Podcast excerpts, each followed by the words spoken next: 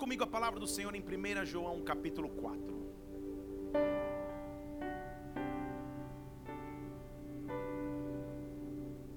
Versículo 16 diz assim: Nós conhecemos e cremos no amor que Deus nos tem. Deus é amor. Deixa eu falar de novo. Deus é amor. Quem permanece em amor permanece em Deus e Deus permanece nele. Vire para alguém e diga: Deus é amor. Na minha infância, um famoso poeta compôs uma canção que dizia três palavrinhas só. Eu aprendi de cor. Deus é amor. Tra la la la la la la la. Já dizia o poeta. Deus é amor. Esta afirmação tem que ser impactante em nossas vidas e história. O amor de Deus é maior do que qualquer dificuldade que eu possa atravessar. O amor de Deus é maior do que qualquer medo que possa bater na minha porta. O amor de Deus é maior do que qualquer enfermidade, perseguição, luta. O amor de Deus vence até a morte, porque Ele é amor. Esse amor vai se manifestar sobre nós nesta noite. Há um amor maior e o maior amor está em Deus. Nele nós existimos, nele nós vivemos. Espírito Santo, nós estamos em tua casa nesta noite. Permita-nos experimentar essa atmosfera de amor. Tu nos amas. E porque o teu amor vem sobre nós, nós nos sentimos amados, meu Deus, como filhos. Por isso, nesta noite, vem manifesta a tua glória mais uma vez neste altar e através desse altar dá ordem aos teus anjos ministradores para que subam e desçam nesta casa com glória, unção, poder, majestade e honra. Ah, Espírito de Deus, que nada fique no caminho, nada nos separe do teu amor, porque o apóstolo Paulo já disse, como foi mencionado hoje, meu Deus, que nada nos separa do teu amor, que nada nos separa do teu amor, que está em Jesus Cristo. Por isso, manifeste sobre nós, eu te peço agora, que o teu reino venha, que a tua vontade seja feita em nossas vidas na terra, como já foi no céu nós te adoramos e antecipadamente aplaudimos o teu nome por aquilo que o Senhor já fez e fará em nosso meio.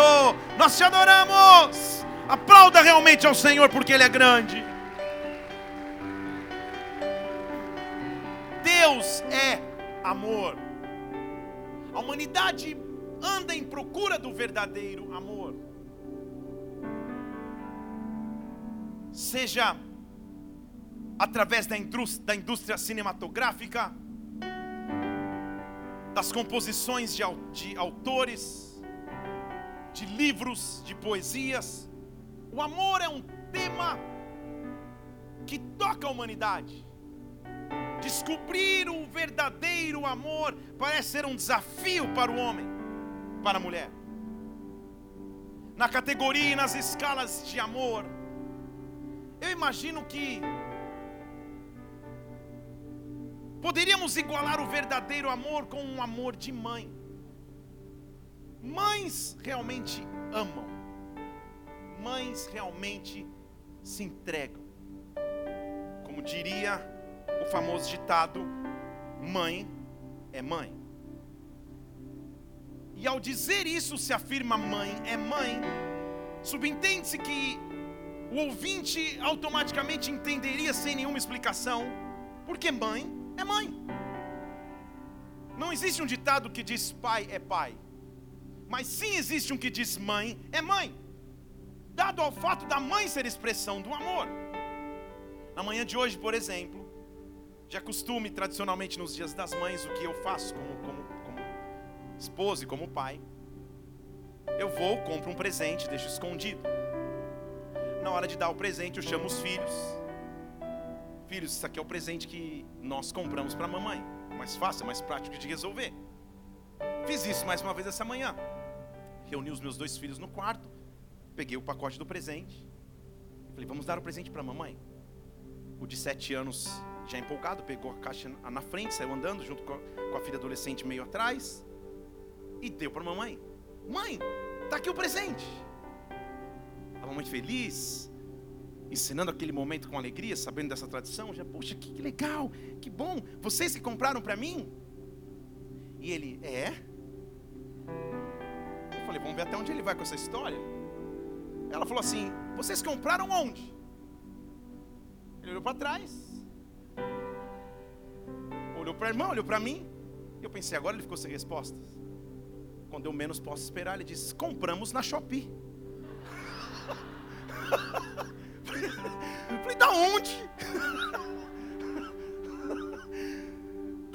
ele tirou a ideia?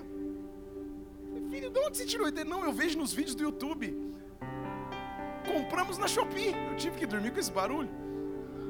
E a mãe, com toda alegria, falou: Olha, vamos abrir então um presente da Shopee. Amor de mãe.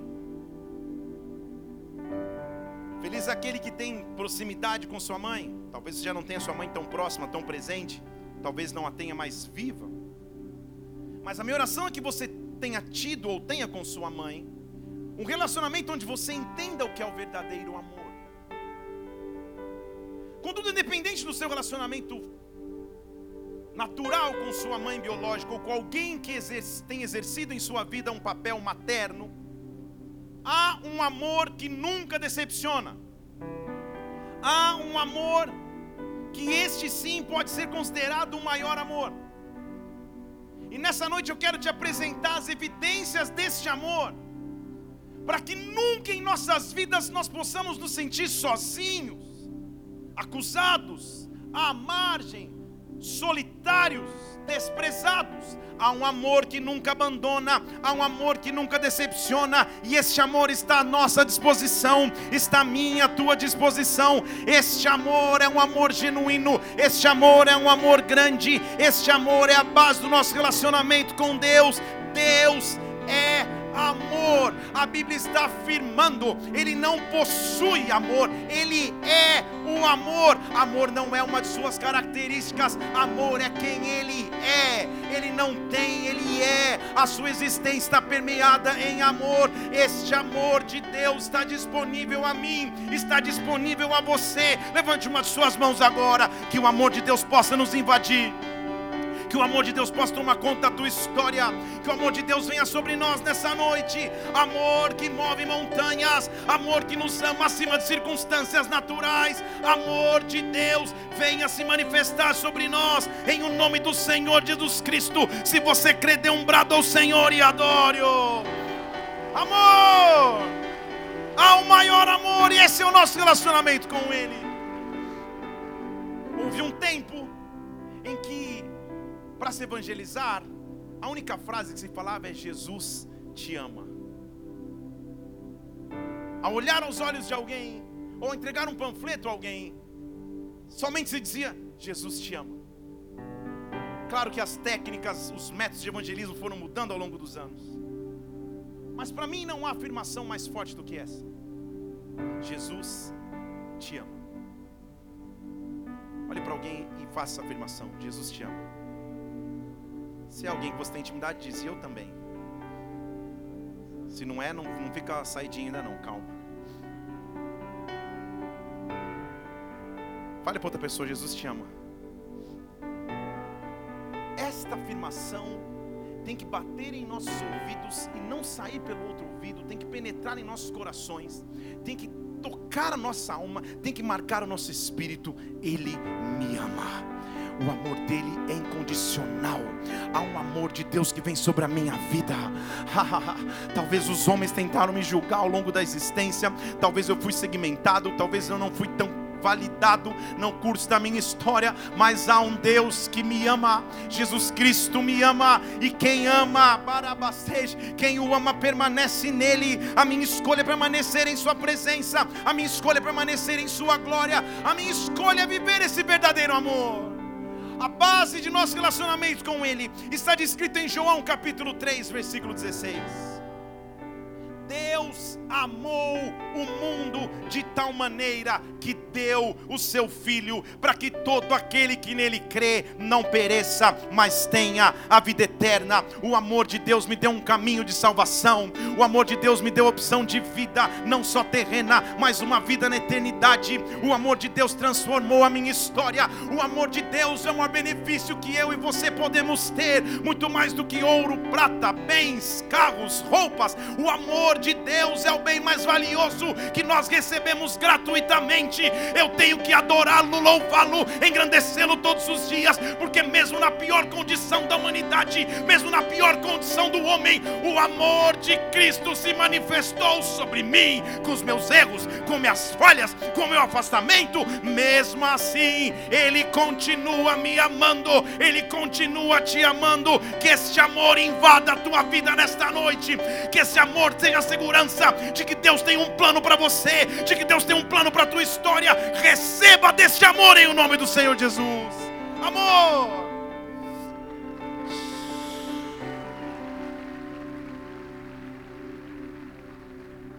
Presta atenção, porque agora eu vou começar a pregar. Com um amor que não veio da Shopee. A palavra grega que define amor nesse texto já foi escutada por muitas pessoas, é a palavra grega ágape. Há na Bíblia alguns tipos de amor. Quando se fala a palavra amor no Novo Testamento, existe um amor que é um amor filéu ou filos, que é um amor de irmão, um amor de amigo, o amor que você tem pelas pessoas mais próximas, o amor que você tem pelo teu pastor, assim espero, amor, um amor de amizade filéu ou filhos.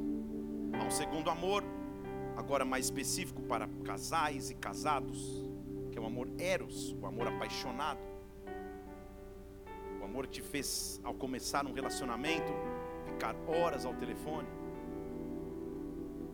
horas falando, que fazia você tremer, ficar com as, com as mãos frias ao, ao, ao, ao vê-la passando pela igreja.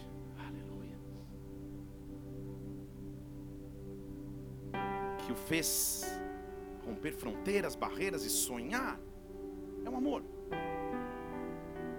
Contudo, quando se fala da categoria de amor ágape, não se pode comparar com amor filos, filéu ou amor eros. Não dá. É um amor que não tem precedentes. É um amor que na sua concepção original, entenda comigo, significa benevolência, boa vontade, fraternidade. Tudo conectado à voluntariedade. Não se dá para forçar esse amor. Estão aqui? Amor ágape é um amor que não pode ser forçado. Ele vem gratuita e genuinamente. Ágape. Porém, para mim a maior revelação da palavra ágape, está comigo aqui? Talvez você nunca tenha escutado mas ágape era o nome de um banquete que se organizava para pessoas mais próximas. Chamava-se de banquete do amor. Calma aí. Ao dizer que Deus amou, o autor, ao escrever na língua grega ágape, e não filos ou eros, o que ele está nos fazendo entender é que de vontade própria, Deus preparou um banquete. Deus preparou uma mesa e chamou aqueles mais próximos para se sentar. Não é novidade que João, ao escrever, e que depois Paulo, ao escrever desse amor, tenham tido a mesma revelação do autor de Salmo 23, versículo 5, que diz que ele prepara uma mesa na presença dos meus adversários. Genuíno amor é quando ele prepara uma mesa para mim, na presença das coisas que poderiam roubar a minha paz, na presença daquilo que podia me, atingir, na presença de inimigos que poderiam me matar. Ele diz: sente a minha mesa, desde que eu cuido de tudo para você. O verdadeiro amor é quando ele me chama para perto e eu não teria lugar nesta mesa, mas ele me chama para sentar. Ah, eu não teria lugar, de honra nesta mesa, mas enquanto eu não sento, o banquete não continua. Deus está nos chamando para se sentar à Sua presença, Deus está te chamando para se assentar nesse banquete de amor preparado por Ele. Ei, Barabacê, Apocalipse diz que Ele está batendo a porta. Se você abrir a porta, Ele entra e ceia contigo, e você ceia com Ele. O que Ele está dizendo é: há uma mesa preparada, há um banquete preparado. Você barabacês, ah, quando você estiver nas tuas refeições, você não está sozinho, no teu carro você não está sozinho, no avião você não está sozinho, no teu quarto você não está sozinho. Há uma mesa à tua disposição, há um banquete chamado ágape, há um banquete chamado amor. Deus te convida para sentar a esta mesa. Ei! E talvez você pensa, eu não teria condições de sentar essa mesa. Eu não teria, não tenho nem roupa para sentar nessa festa. A minha história de vida não permitiria sentar nessa festa.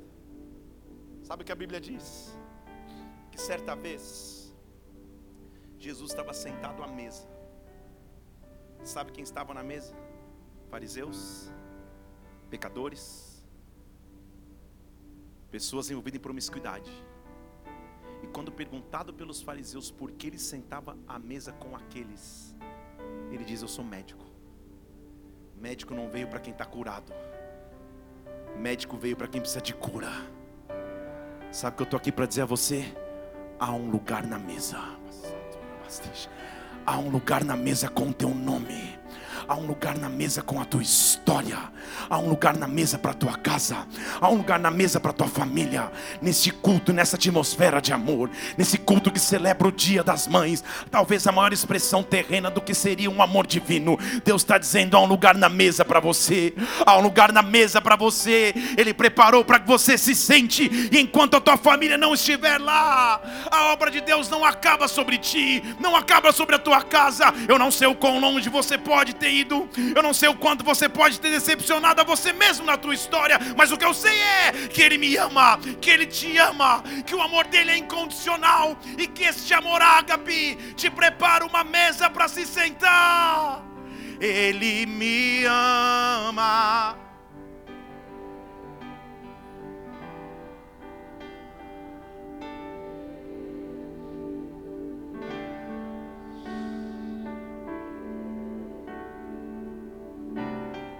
Deixa o amor de Deus estar sobre a tua vida. Ele me ama.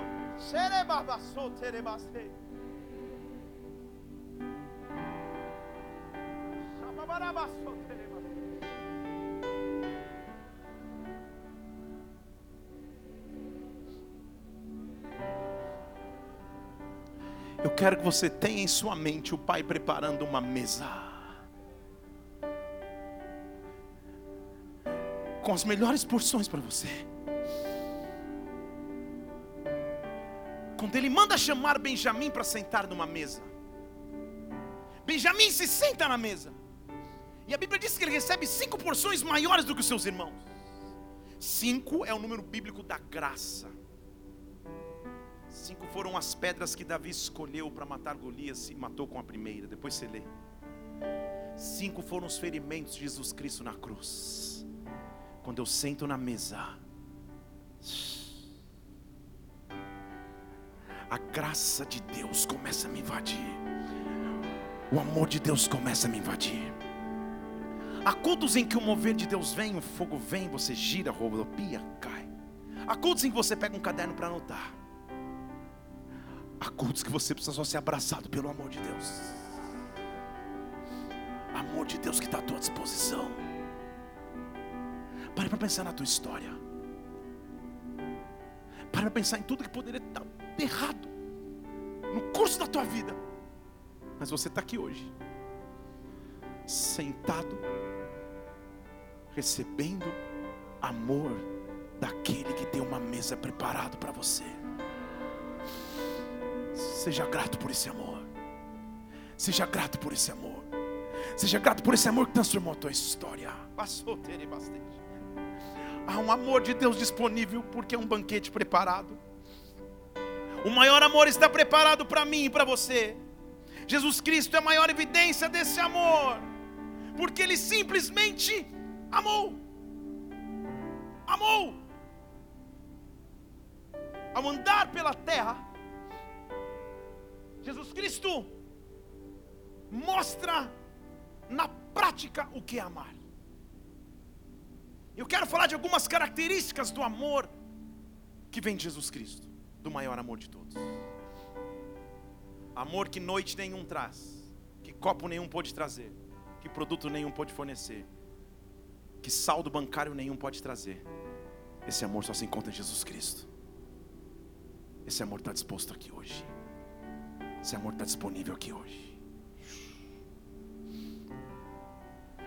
Característica do amor de Jesus Cristo pode se encontrar em João capítulo 8, versículo 1, que diz que Jesus foi para o Monte das Oliveiras, ele foi orar. Ao voltar do seu período de oração, de manhã cedo, ele entrou no templo. E todo o povo vinha com ele, e ele sentado ensinava. Era um culto. Jesus ensinando, pregando, mas ele tem uma essência, ele é amor. De repente no culto começa um tumulto, porque os escribas e fariseus trazem uma mulher apanhada em flagrante adultério. Não é que viram as fotos, não é que alguém contou, não é que alguém tinha um print.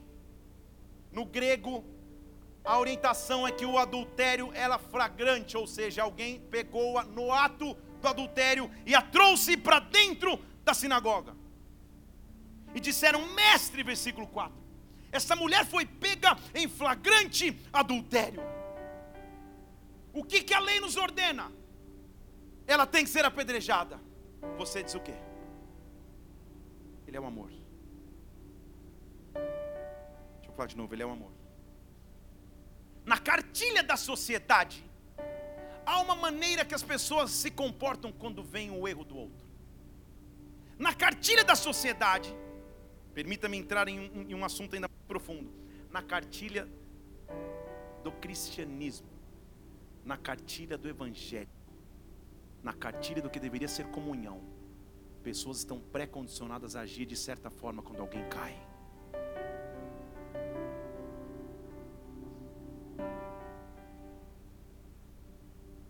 E os escribas e fariseus representam esses. Porque eles vêm com a lei debaixo do braço e diz: Senhor, a lei manda apedrejar. Ela foi pega em flagrante adultério.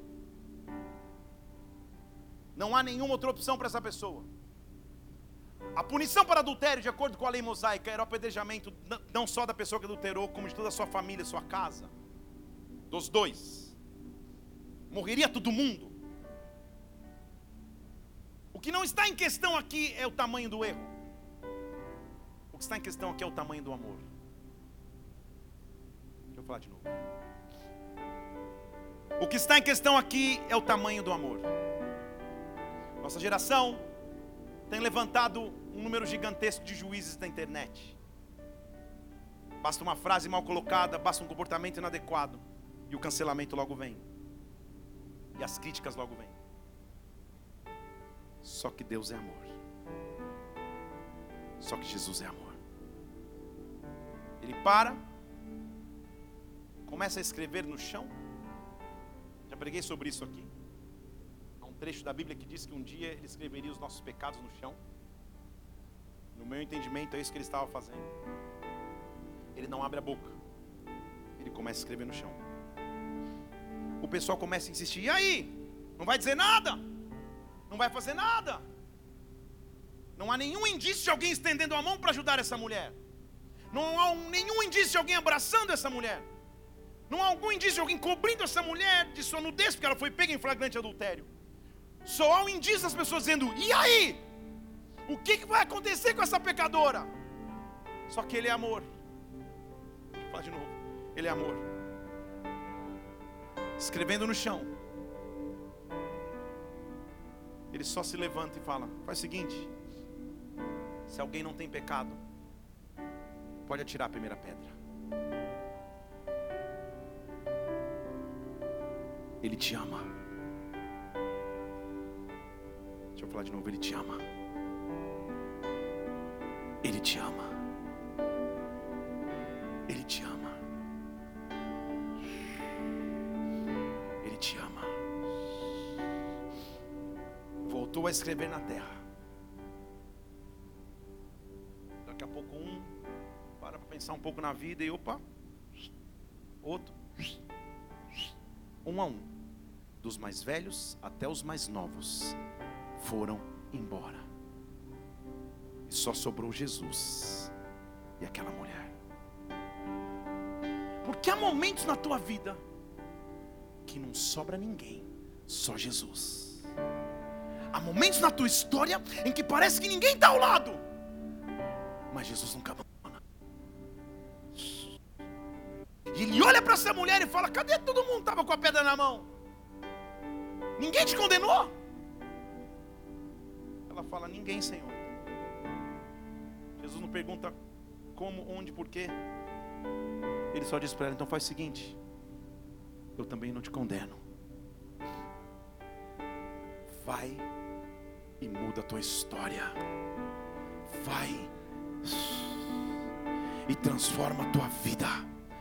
Vai e sai da condição que você vinha vivendo porque eu estou no mundo, eu sou a luz do mundo, eu sou o único que pode oferecer luz numa situação de trevas, eu sou o único que oferecer perdão numa situação de condenação. Eu sou o único que pode oferecer vida quando a sentença seria morte. Ele nos ama, Ele te ama e o perdão de Deus está sobre a tua vida nesta noite. Eu não sei qual foi o teu histórico, eu não sei o que você já viveu, eu não sei o que você já enfrentou, mas uma coisa eu sei: o amor de Deus é maior, o amor de Jesus Cristo é maior. Há um amor maior do que toda acusação que você possa ter vivido.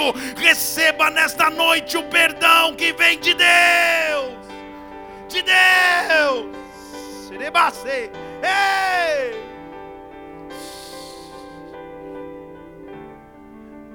Se a principal característica do amor dele é o perdão, perdoe. Perdoe. Não ande mais com essa amargura, com esse bolo no teu estômago que não te deixa perdoar aquilo que aconteceu na tua história. Perdoe. Olha para frente. Que tem muita coisa grande que você vai viver ainda. Feche seus olhos só um instante. Não vai acabar agora ainda não.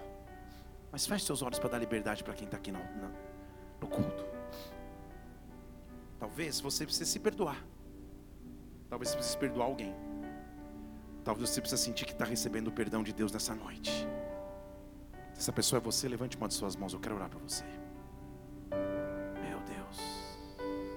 Meu Deus. Manifesta o teu amor aqui, Pai. Envolve-nos com teu amor aqui, Senhor. Esta é a maior revelação que o ser humano precisa ter: o teu amor. O teu amor. O que Jesus Cristo falou para aquela mulher, eu te digo nessa noite: vai vai e reconstrói a tua vida, vai e reconstrói teu casamento, vai e reconstrói teu ministério, vai e reconstrói tua aliança com Deus, vai reconstrói a fé que um dia você já carregou, vai, porque o amor de Deus está neste lugar nesta noite. Eu não sei se você sente, mas ao falarmos do amor de Deus, a presença dele vem na casa, a presença dele vem no prédio, por isso seja envolto, seja envolta no amor que vem do alto, ele nos ama, ele te ama. Se você crê, dá um brado ao Senhor e adore-o aqui. Ei! Ei! A primeira característica do amor, então, é o perdão. A segunda característica está descrita em Mateus capítulo 8. A lei mosaica dizia que em quilômetros aproximadamente um quilômetro de distância, mil metros. Essa era a distância que alguém com lepra ou com fluxo sanguíneo poderia chegar perto de alguém. Com lepra você tinha que inclusive sair do arraial, ser examinado pelo sacerdote. A Bíblia está registrando claramente que Jesus está no meio de uma multidão. Multidão é um monte de gente junta. É óbvio que um leproso não pode chegar perto de ninguém, quanto mais de uma multidão. Estão aqui? Só que alguém decidiu enfrentar o sistema humano para encontrar o amor divino. Estão aqui? Que a Bíblia diz que veio um leproso.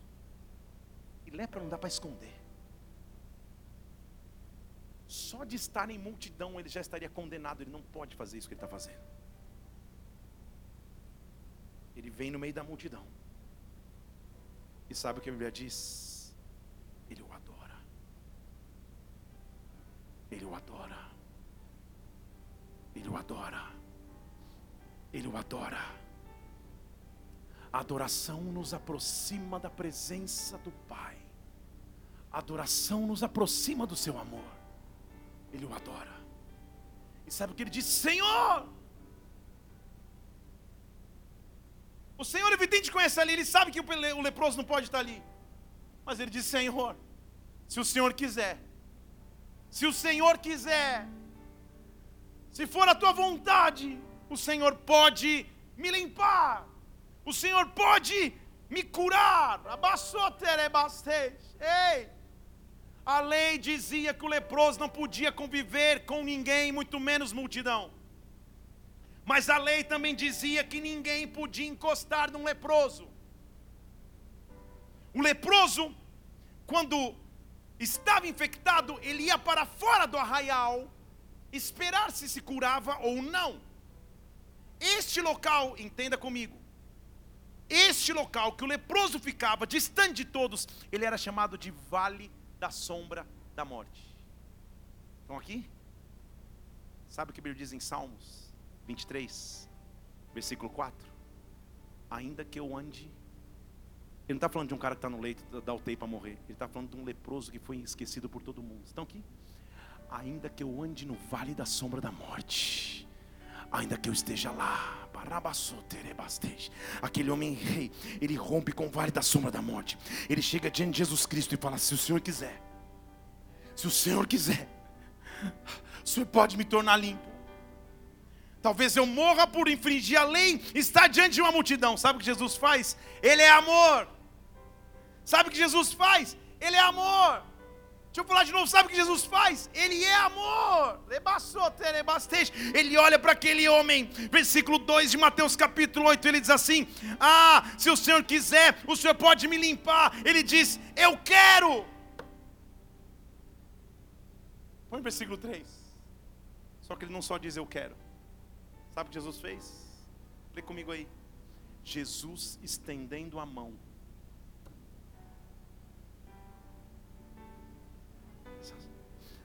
Sabe o que ele estava dizendo para o leproso? Se você quebrou a lei para estar comigo, eu vou quebrar a lei para te chegar. Se é para alguém entrar em julgamento aqui, então vamos dois juntos. Eu quero. Eu quero. Eu quero. Eu quero, Barabassos. Pense na sua história de vida. Um braço estendido olhou para ti sem que você soubesse e disse: Eu quero. Eu quero, Barabas, eu quero, eu quero, seja limpo. A Bíblia diz que imediatamente, não demorou um segundo sequer, no mesmo instante, aquele homem foi curado de sua lepra. A segunda característica do amor de Cristo é que ele rompe com preconcepções, ele rompe com preconceitos para fazer o impossível por mim. Eu vejo o braço de Deus se estendendo sobre a sua vida nesta noite e dizendo: Eu quero eu quero, eu quero. O que, você tem que apresentar diante dele, Senhor? Se tu quiseres, restaura, restaura. Ele diz: Eu quero. Se tu quiseres, me cura. Ele diz: Eu quero. Se tu quiseres, salva. Ele diz: Eu quero. Porque o amor dele vai se manifestar sobre ti nesta hora. Amor maior, venha se manifestar sobre nós. Oh, eu quero.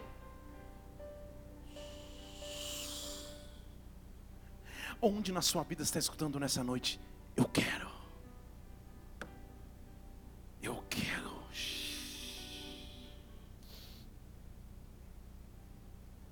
A terceira característica do seu amor. Dentre as 72 que eu vou dizer nessa noite.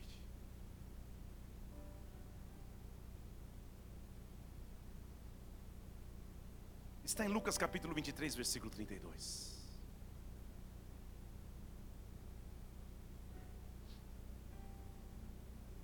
Dezoito anos de idade.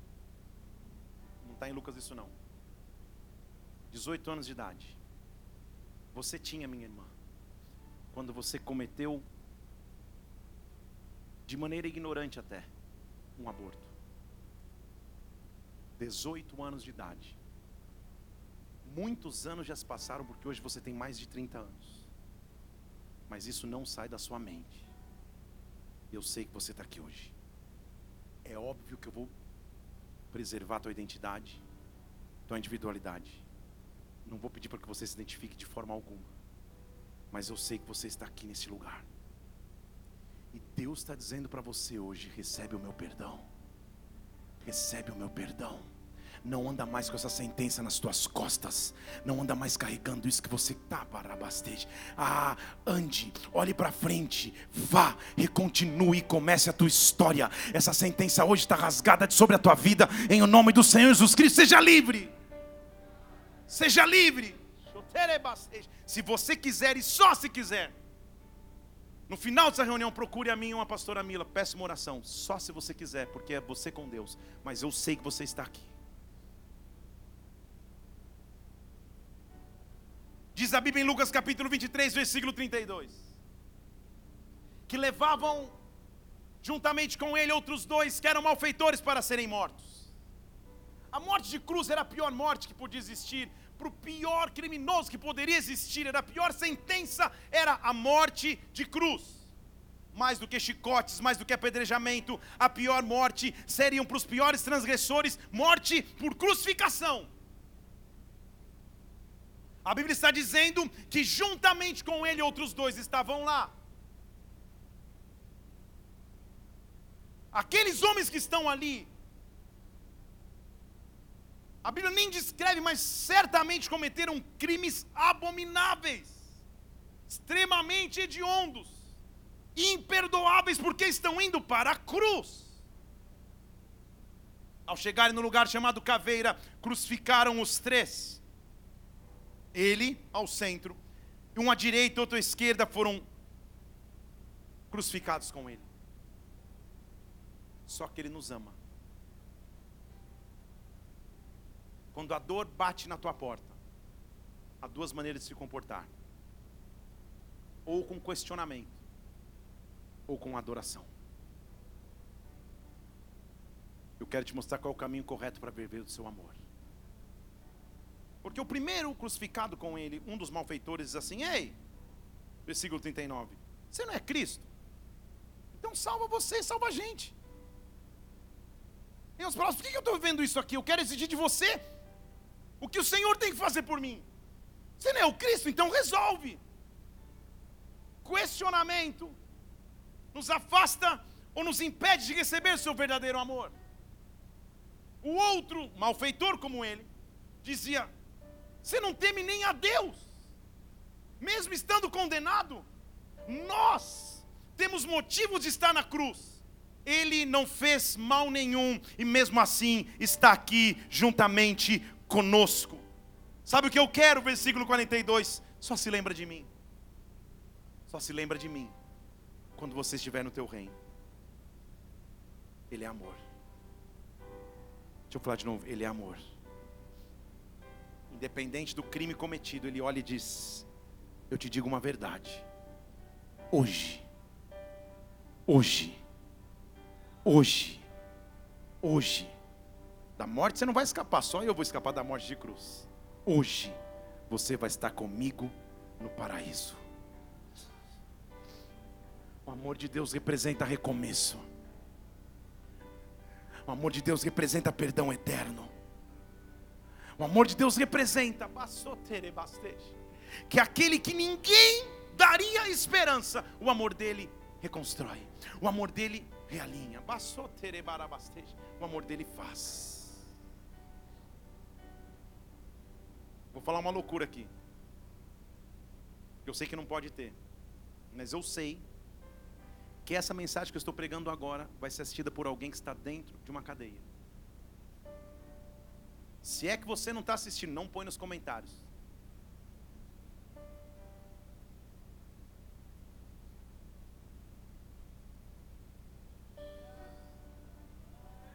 Deus está transformando a tua história. Deus está te abraçando com amor.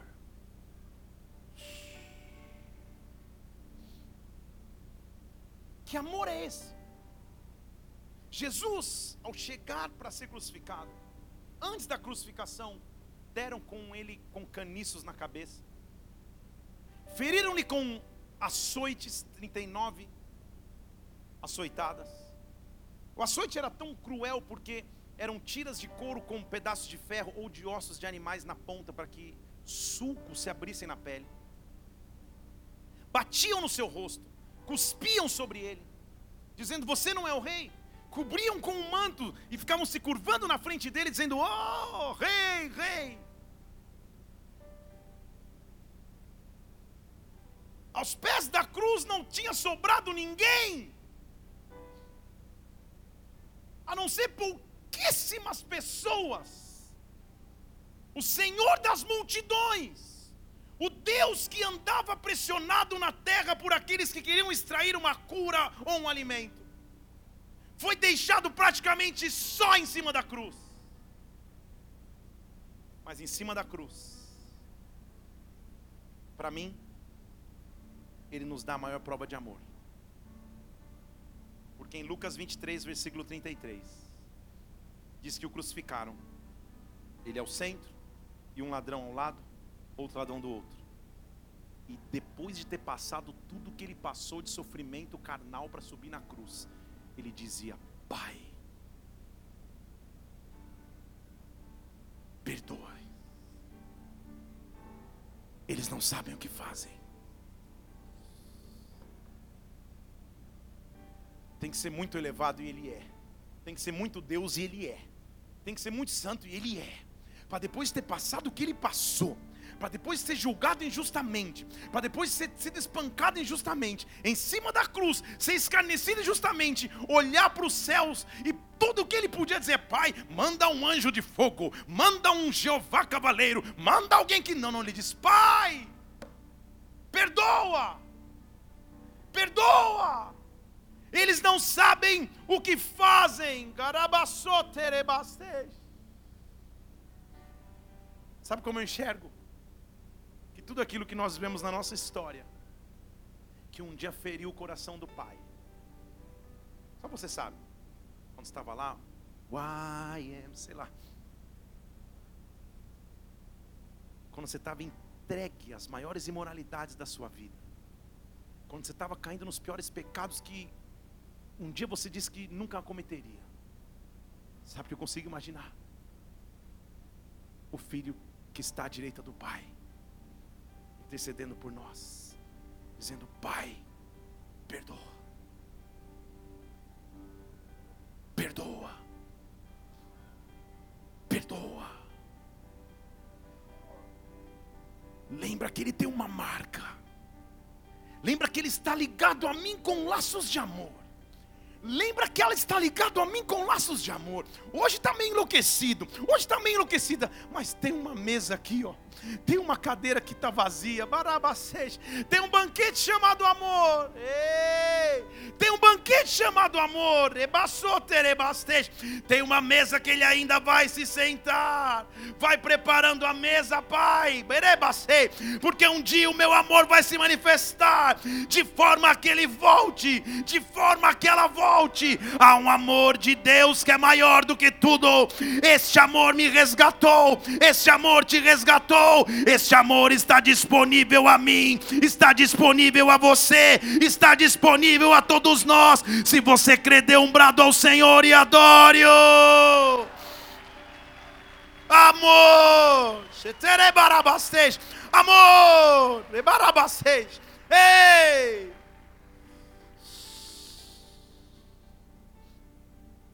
O apóstolo Paulo foi quem na terra teve a maior proximidade a essa revelação. Porque em 1 Coríntios capítulo 13, versículo 1 diz: Cara, ainda que eu falasse a língua dos homens, ainda que eu falasse a língua dos anjos, se eu não tivesse amor, eu só seria alguém que faz barulho, um metal que soa, um símbolo que retira. Sabe o que ele está dizendo? Línguas espirituais, mover, blá blá blá, sem amor é só barulho. É o que Paulo está dizendo. Ainda que eu fizesse toda a caridade possível, se eu tivesse dons de profecia, versículo 2: se eu conhecesse os mistérios, se eu tivesse toda a ciência, se eu tivesse toda a fé, se eu transportasse montes pela fé, se eu não tivesse amor, nada seria. Ainda que eu pegasse todos os meus bens e desse para os pobres, ainda que eu entregasse meu corpo para ser queimado, se eu não tivesse amor, nada disso me aproveitaria. A base de tudo é o amor. A base de tudo é o amor. Talvez eu seja utópico. Talvez eu seja sonhador. Ou talvez eu seja verdadeiro. Mas a única base para mim de exercer ministério é amor.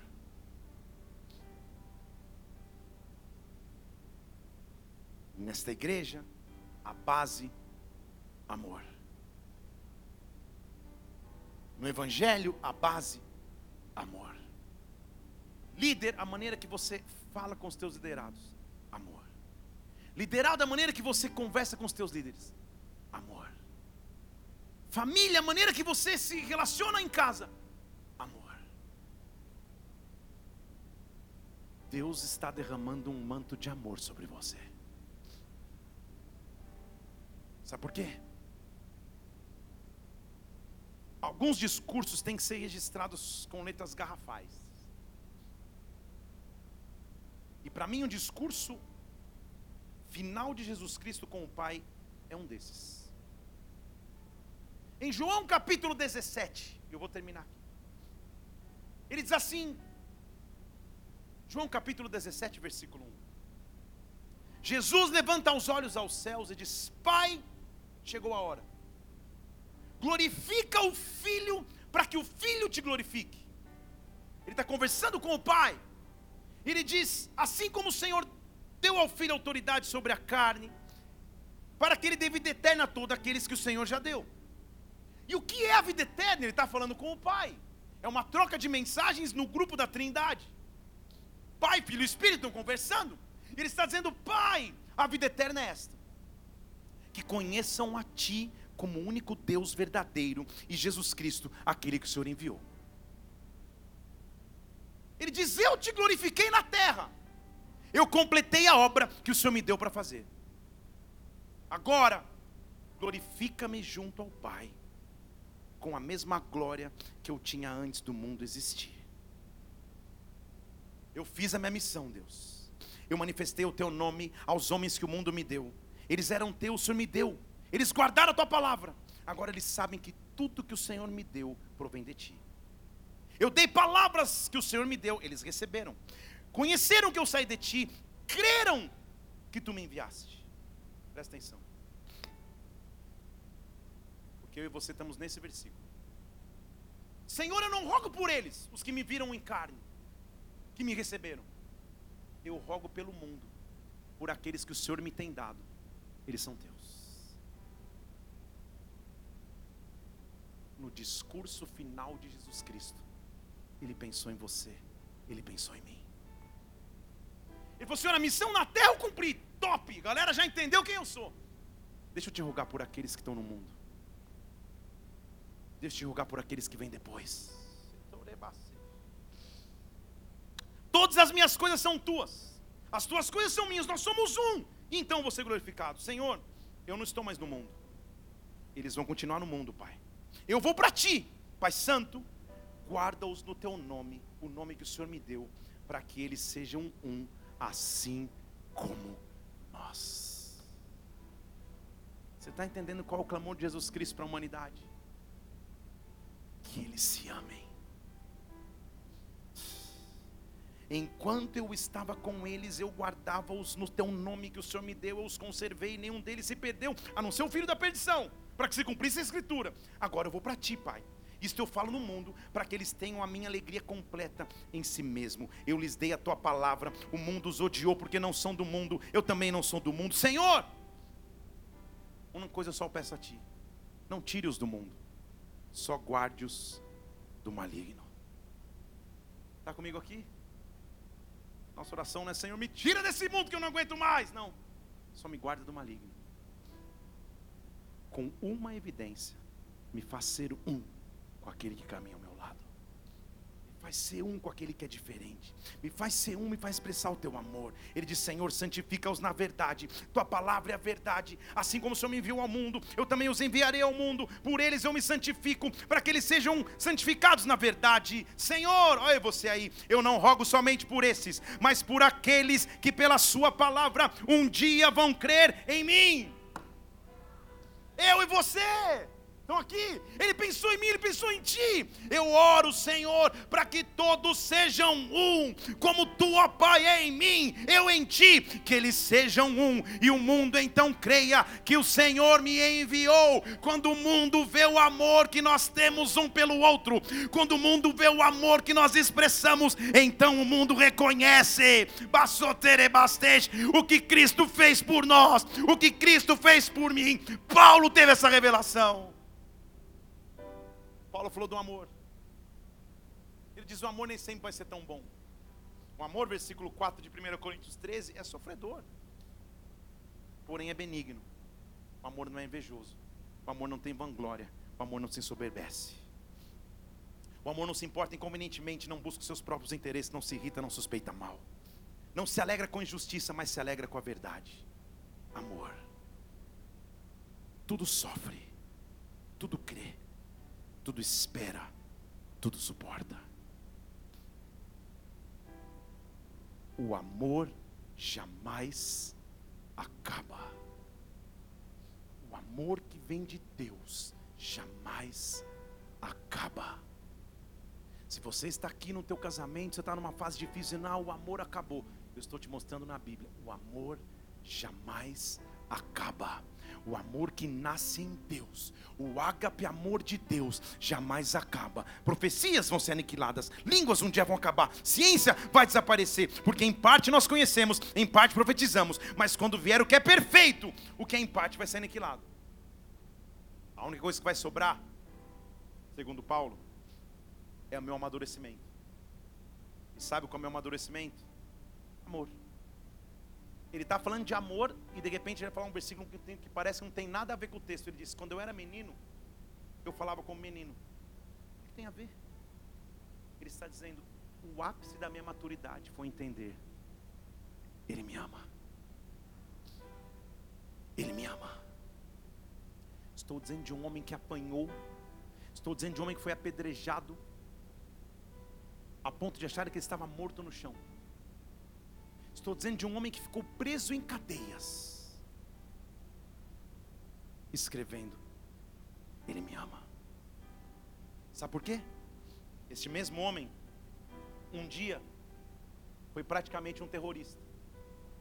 Porque a Bíblia diz que com cartas de recomendação da sinagoga, ele entrava em casas e tirava homens, mulheres e crianças que serviam o caminho para condená-los à prisão e às vezes à morte, por profetizar e por falarem sobre Cristo. O maior terrorista da época no Novo Testamento, um dia encontra uma luz que cega os seus olhos e o faz levantar da cama. Quando Paulo está dizendo que ele entendeu que é o verdadeiro amor, ele entendeu que ele nos ama, independente da história, independente da realidade, ele nos ama.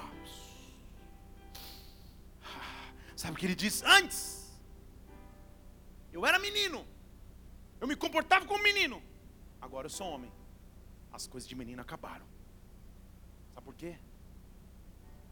Esse versículo tem que te deixar feliz todos os dias o que um dia nós vemos por espelho, como enigma, um dia nós veremos face a face. Deixe-me lembrar que Paulo está falando sobre amor o capítulo inteiro. Sabe o que ele está dizendo? Se você acha legal ouvir uma pregação sobre amor, se você acha legal a revelação terrena que você teve do que é o amor de Deus, isso é espelho. Paulo está dizendo: imagina o que vai acontecer quando você estiver face a face com Ele.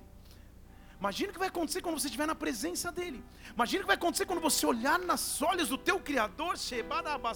Ei, imagina o que vai acontecer quando ele olhar para ti. Você então vai entender que o que você conhecia em parte, você vai conhecer plenamente e você vai ser plenamente conhecido. Mas enquanto isso não acontece, ei, não dá tempo de pregar sobre isso, mas vou pregar. Houve uma vez que Jesus falou assim para os seus discípulos: Olha, agora é tempo de vocês venderem os seus alforjes, suas cintas e comprarem espadas. Tudo bem? Quantos são os discípulos? A resposta é 12. Quantos são os discípulos? Sejam 12 ou já 11 depois que, que Judas havia pipocado. Diz a Bíblia que os discípulos chegam para ele e dizem assim: Nós temos duas espadas. Ele diz: Ok, já basta, é suficiente. Ele mandou todos venderem seus alforjes, suas bolsinhas, para comprar espadas. Eram onze ou doze. Dois aparecem com espada e ele fala: Bom, já está ótimo.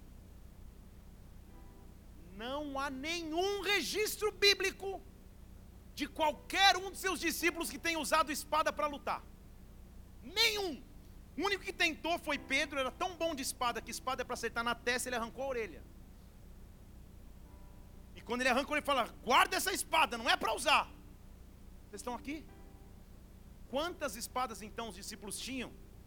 Depois você lê o texto que eu prego sobre isso. Paulo vai ter uma revelação. Ele diz assim: tudo pode passar. Enquanto você não vê o nome do Senhor face a face, três coisas vão permanecer. Versículo 13: Então agora permanecem a fé, a esperança e o amor. Quantas espadas os discípulos apresentaram para Jesus? Quem era a terceira?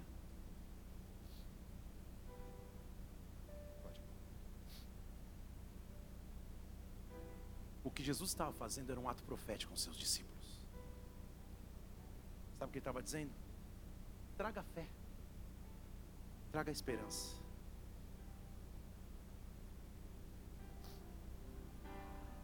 As tuas armas não são naturais. Usa a tua fé. Viva em esperança. Porque eu sou um amor. Posso ir mais fundo ainda? O autor de Hebreus diz que a palavra do Senhor é como uma espada afiada que corta e divide alma e espírito espada. A palavra é o verbo, o verbo é Jesus Cristo. Tudo bem? Imagine se você estivesse vendo a crucificação. Está você parado ali e Jesus crucificado. Tudo bem? Se você está aos pés da cruz, olhando a cruz de frente, ela é uma cruz. Mas e para quem está no céu? E olha de cima para baixo.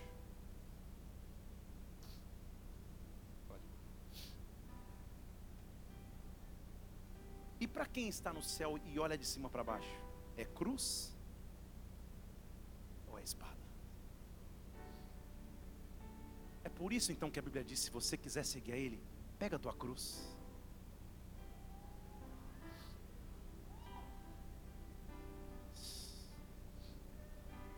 Eu sou do tempo em que os pentecostais falavam: Eu vou pegar a minha espada. Eita! Hoje em dia as espadas estão mais modernas. Sabe o que é espada? Sabe o que ele está dizendo? Três coisas ainda permanecem.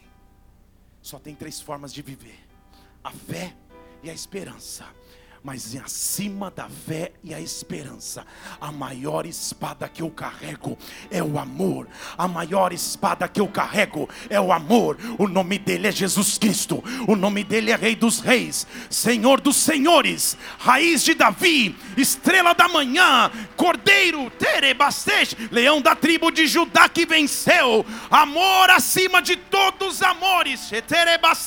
Ah, que o teu amor se manifeste sobre mim Ele me ama. Ele me ama.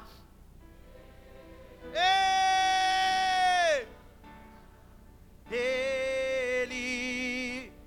Que esse amor se manifeste sobre ti agora. Ele me ama. Ele. Choterebarabassoterebase. Ei!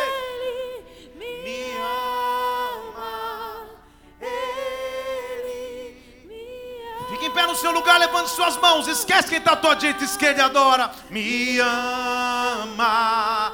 Ele me ama. Ele me ama. Receba do amor de Deus sobre a sua vida. Agora, agora, agora. Ele me ama.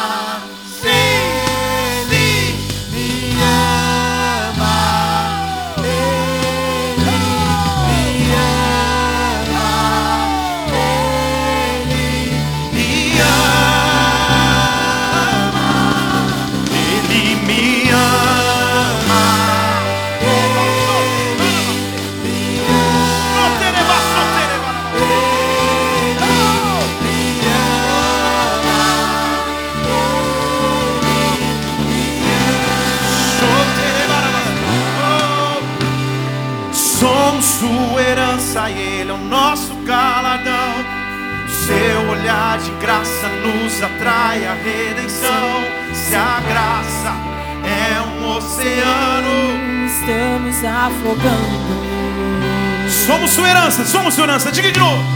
Somos sua herança e Ele é o nosso galardão. Seu olhar de graça nos atrai. A redenção. Se a graça é um oceano, estamos afogando. Levante suas mãos, diga, diga. O céu se une à terra como um beijo apaixonado. Meu coração dispara em meu peito. Diga. Não tenho tempo pra percorrer sentimentos quando penso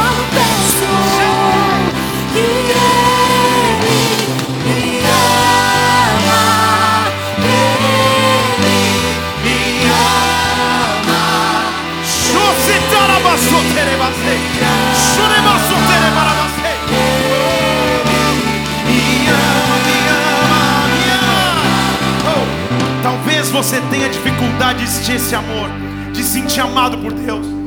Eu não sei que você possa ter vivido já, que não te mostrou esse verdadeiro amor. Mas hoje Deus quer te abraçar com amor verdadeiro e transformar a tua história. Se você precisa desse perdão, se você precisa se reconectar com Ele, se você precisa, ei, precisa voltar a sentir esse amor, sai do seu lugar e se aproxima do altar. Receber desse amor que está livre à tua disposição. Vem receber desse amor que tere bastante, que te abraça com força, que te abraça com fé, com esperança, mas com amor, com amor.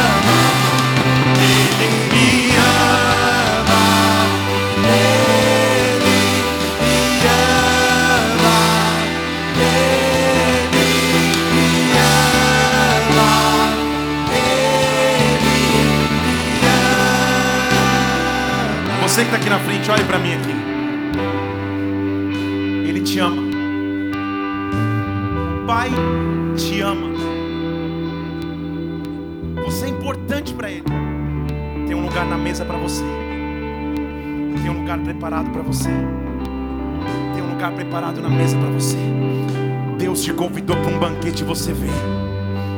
Nós vamos continuar orando aqui, cantando aqui.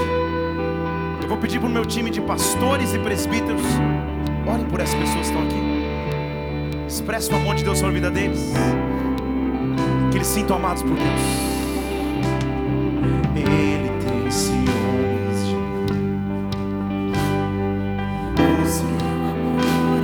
Pastores e presbíteros, pode ser os lugares orar por eles.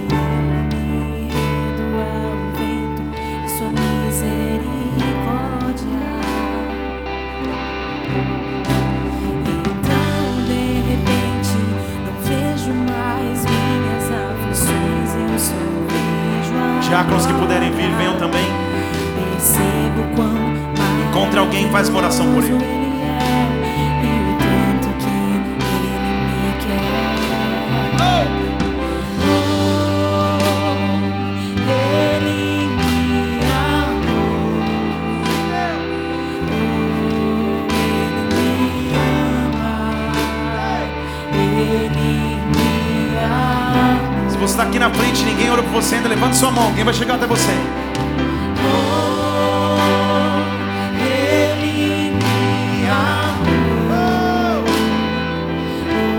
Diáconos, presbíteros, todo meu lado esquerdo aqui, ó. Pode vir orar pelas pessoas aqui.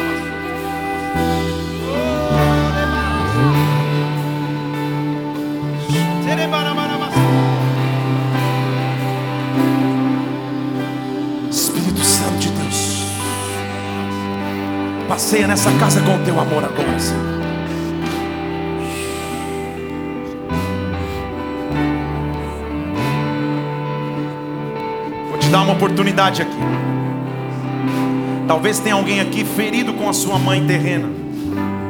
Há tempo você não tem com- com- comunicado com ela. Eu nem sei o motivo pelo qual. Eu quero dizer hoje. Use essa oportunidade.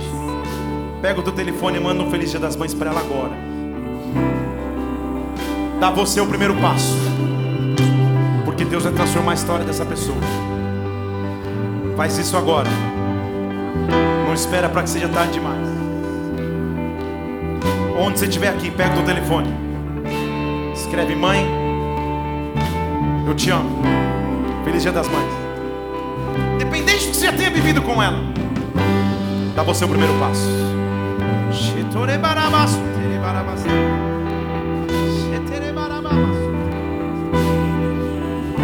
Seremos conhecidos pelo amor. Seremos conhecidos pelo amor.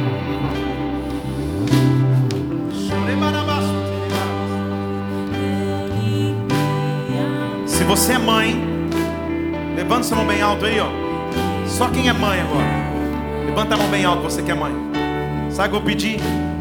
Se você está perto de alguém que é mãe aí, com a mão estendida, Chega perto dessa pessoa, faz uma oração de gratidão pela vida dela. Não precisa ser tua mãe, não. Encontra uma mãe na casa aqui, vai orar por ela. Ore e abençoe dessa mãe. Se você é mãe, fica com a mão estendida. Alguém vai fazer uma oração por você, louvando a Senhor pela tua vida nesse dia.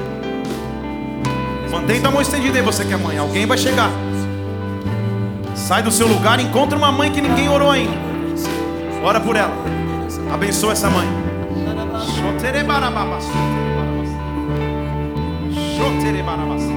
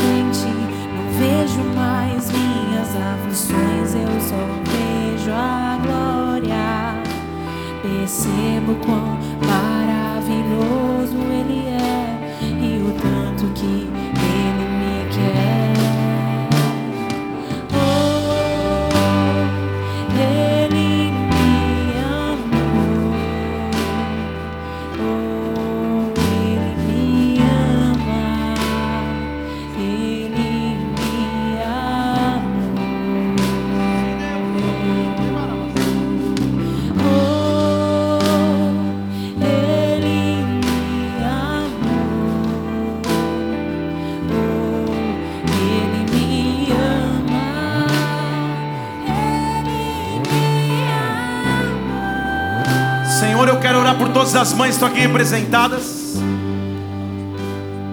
Orando para que o Senhor as abençoe com unção, com renovo de forças, com saúde sobrenatural, com discernimento e revelação pessoal do Espírito. Que elas conduzam os seus lares, suas casas, meu Deus, como intercessoras que são, amando os seus filhos, direcionando-os nos teus caminhos, meu Deus. Eu profetizo sobre as mães que aqui estão e que os filhos estão distantes do altar. Traga-os de volta, meu Deus. Traga-os de volta. Eu oro por filhos que estão aqui orando por suas mães nessa noite. Resgata estas mães também. Oh, meu Deus. E Espírito Santo, revela à tua igreja o maior amor que existe na terra, o amor de Jesus Cristo por nós. Nos chama para este banquete, nos faz sentar à tua mesa nessa noite. Nós te louvamos, te agradecemos e aplaudimos o teu nome, porque tu és santo, santo, santo, santo, digno, digno. Ele me ama. Ele me ama.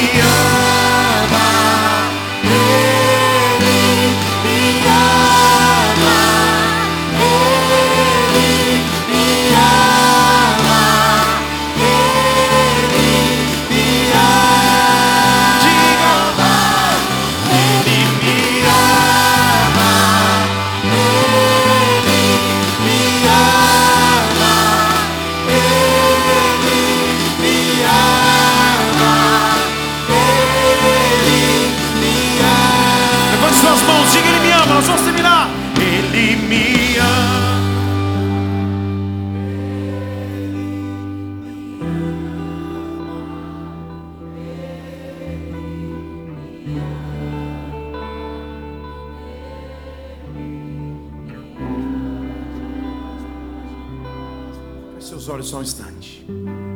Nós vamos terminar essa reunião agora. Mas antes de encerrarmos,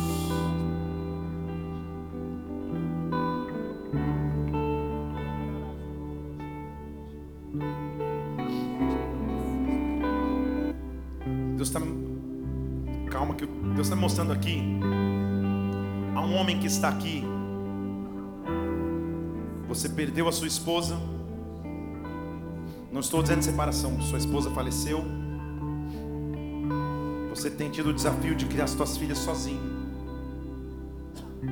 Deus vai ser contigo. Deus vai ser contigo. E hoje eu sei que evidente foi um dia difícil para você. Mas Deus está aqui para dizer que Ele te ama. E você não vai ficar desamparado. Se você quiser vir até mais próximo do altar, eu quero orar por você. Se você é esse homem, e é bem específico isso. Por alguma condição você ficou viúvo e está tendo que educar os teus filhos sozinho. Deus vai cuidar de você.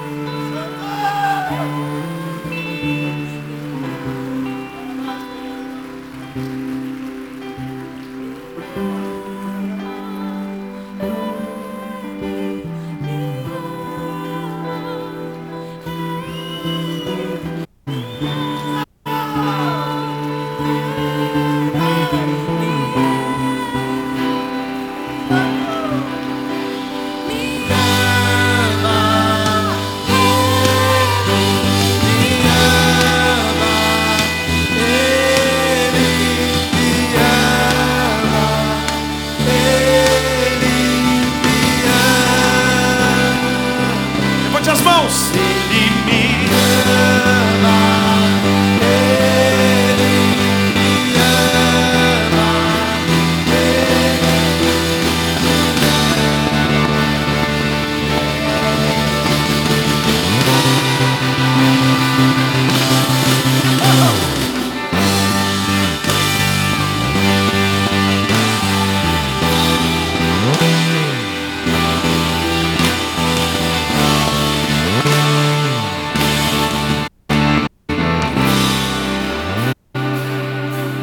olhos um instante. Talvez você esteja aqui, esteja distante desse amor. Nunca entregou tua vida a Jesus Cristo, ou se afastou dos caminhos dele. Eu quero, com todos os olhos fechados nessa casa, te dar a oportunidade de entregar tua vida a Jesus ou voltar aos seus caminhos. Se você quer entregar tua vida a este verdadeiro e maior amor que existe. Aonde você estiver, todos os olhos estão fechados aqui. Levante uma de suas mãos, eu quero orar por você. Se você quer voltar à presença dele, levante uma de suas mãos. Aleluia. Enquanto isso, eu gostaria muito que duas, três, quatro pastoras que sentirem no coração, dar um abraço naquele rapaz ali que eu abracei que tem criado as filhas sozinha. Vamos mostrar que a gente está aqui do meu lado aqui, ó. Isso, pastora está lá. Ele vai ser apoiado no que ele precisa. Não sei qual é a história, Deus sabe. Mas se Deus revela porque Ele quer cuidar. Se você levantou sua mão, quer entregar a tua vida ao Senhor Jesus, repete assim comigo, fale, Senhor Jesus, Senhor Jesus, Nesta noite, nesta noite, eu entrego eu entrego a minha vida em tuas mãos. a minha vida em tuas mãos. Me perdoa os meus pecados. Me perdoa dos meus pecados. Eu te agradeço, Pai, Eu te agradeço, pelo Pai, teu amor por mim, pelo teu amor pelo por teu mim, perdão por mim. pelo teu perdão por mim. Eu te amo, Deus. Eu te amo, Deus. Pai, eu oro por cada pessoa que faz essa oração, que volta aos seus caminhos, que se arrepende dos seus pecados e que crê que Jesus Cristo é Senhor e Salvador. Resgata os salvos por completo, dá uma nova história aos teus filhos. Como igreja, nós te adoramos eu abençoo essas vidas. Nós aplaudimos o teu nome, em nome do Senhor Jesus Cristo, em o nome do Senhor Jesus. Amém, e amém, e amém, e amém. Aleluia. Olha aqui para mim, nós vamos terminar agora essa reunião. Se você fez essa oração pela primeira vez, ao meu lado aqui, ó, tá escrito boas-vindas.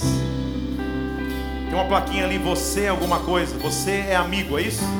É isso? Tô bem? Amado, tô bem de, de exame de vista. Seja bem-vindo, você é amado. Deixe seu nome ali, a gente quer poder acompanhar a tua vida, a tua história em nome de Jesus. Se você viu alguém fazer essa oração, dê um abraço nessa pessoa, enquanto a gente aplaude o Senhor mais uma vez como igreja, em o nome do Senhor Jesus Cristo, em nome de Jesus. Aleluia. Estenda as mãos para cá. Viva com esta certeza. Deus é amor. Deus é amor. Sabe que você pode repetir isso comigo? Deus é amor. Fale de novo, Deus é amor. Olhe para alguém e diz: Jesus te ama. Fale comigo, se Deus é por nós, quem será contra nós? O Senhor é meu pastor e nada me faltará. Vamos orar todos juntos? Pai nosso, estás nos céus, santificado seja o teu nome.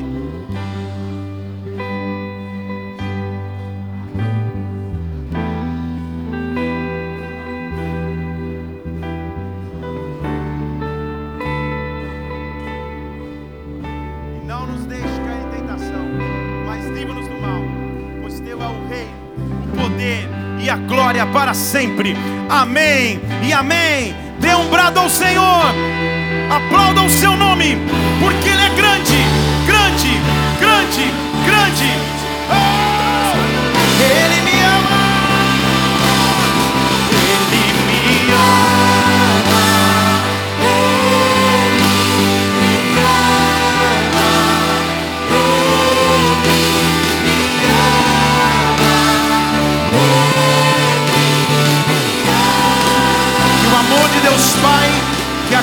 Do Senhor Jesus Cristo, que a unção do Espírito Santo repousem sobre a sua vida. Vai na paz de Cristo. Deus te abençoe. Até quarta-feira, até domingo. Deus te abençoe. Vai na paz, vai na paz. Deus te abençoe.